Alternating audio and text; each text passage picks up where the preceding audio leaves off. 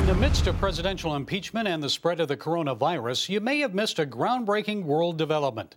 27 nations have come together to form a new group called the International Religious Freedom Alliance.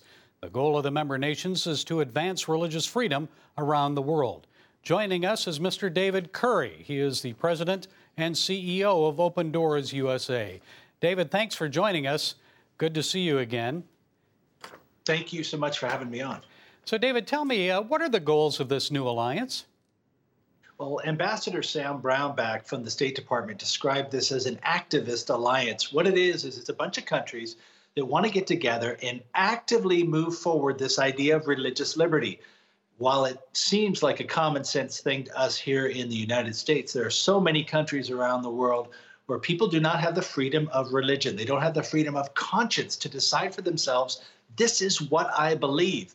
And this alliance of countries that's going to push forward this idea, I think it's going to bring freedom not just to Christians, which is what Open Doors uh, primarily focuses on, but people all over the world who want to have the freedom of religious expression. Religious Freedom Ambassador Sam Brownback said that the bar is set high for these member nations.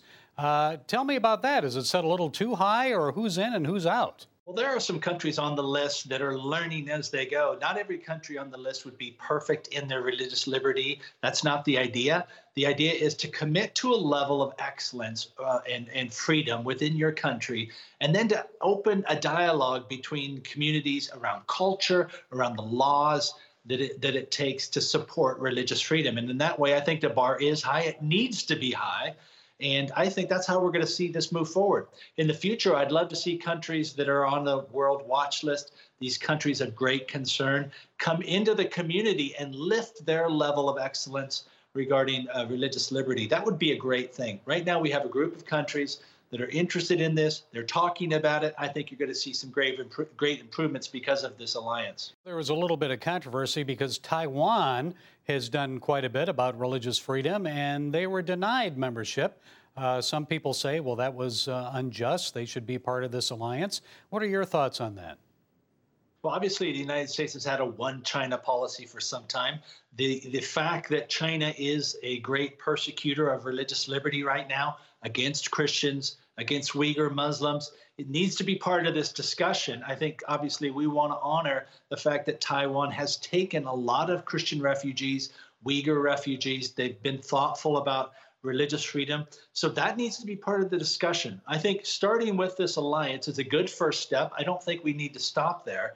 I'd love to see this administration continue to have this dialogue.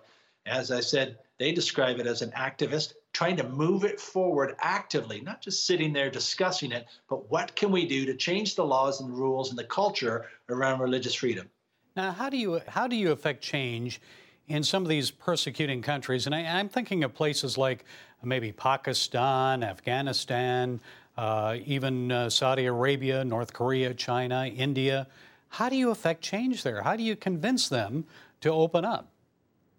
Well, I think if you example how religious freedom is part of a healthy economy, how it's part of a healthy culture, I think that's the first step. I think these countries, in the end, are going to need to have discussions about things like blasphemy laws in Pakistan, how that hurts their community, how it hurts their relationships in the international community. I think once people begin to have those discussions, you begin to open up in a way that maybe that you could not otherwise. Right now, there is not a discussion uh, within Pakistan on blasphemy at a wide level. It needs to be something that's discussed because then maybe people can see an alternate idea, another way of doing it, so that people can have the freedom to discuss their faith, to choose their own faith without fear of vigilante justice and being attacked or killed. And I think people don't realize that there are more Muslims uh, that are in jail right now in Pakistan for blasphemy than there are Christians uh, on the same charge. But David, I know it's only been about a month since uh, Open Doors released uh, the new World Watch list, but are there any surprises, any concerns that you have now early on in 2020 that we're seeing in some of these countries? Highlighted Burkina Faso, which borders uh, some of the countries where Boko Haram, the terrorist group, had been attacking northern Nigeria, into Cameroon, into Chad, into Niger. And we said, look, here's an area that we need to be concerned about because it was once a very peaceful place for Christians. just since the World Watch List, there's been more attacks within Burkina Faso. So that's an area we've got to continue to be both be prayerful about. But I think from an international community uh, perspective, from the State Department perspective, these folks need to understand at the government level, they need to protect Christians, protect sacred places like churches, so that people can worship freely without fear of being attacked in Burkina Faso. Okay, David Curry of Open Doors USA. Thanks so much, David. We appreciate you. Thank you, Gary.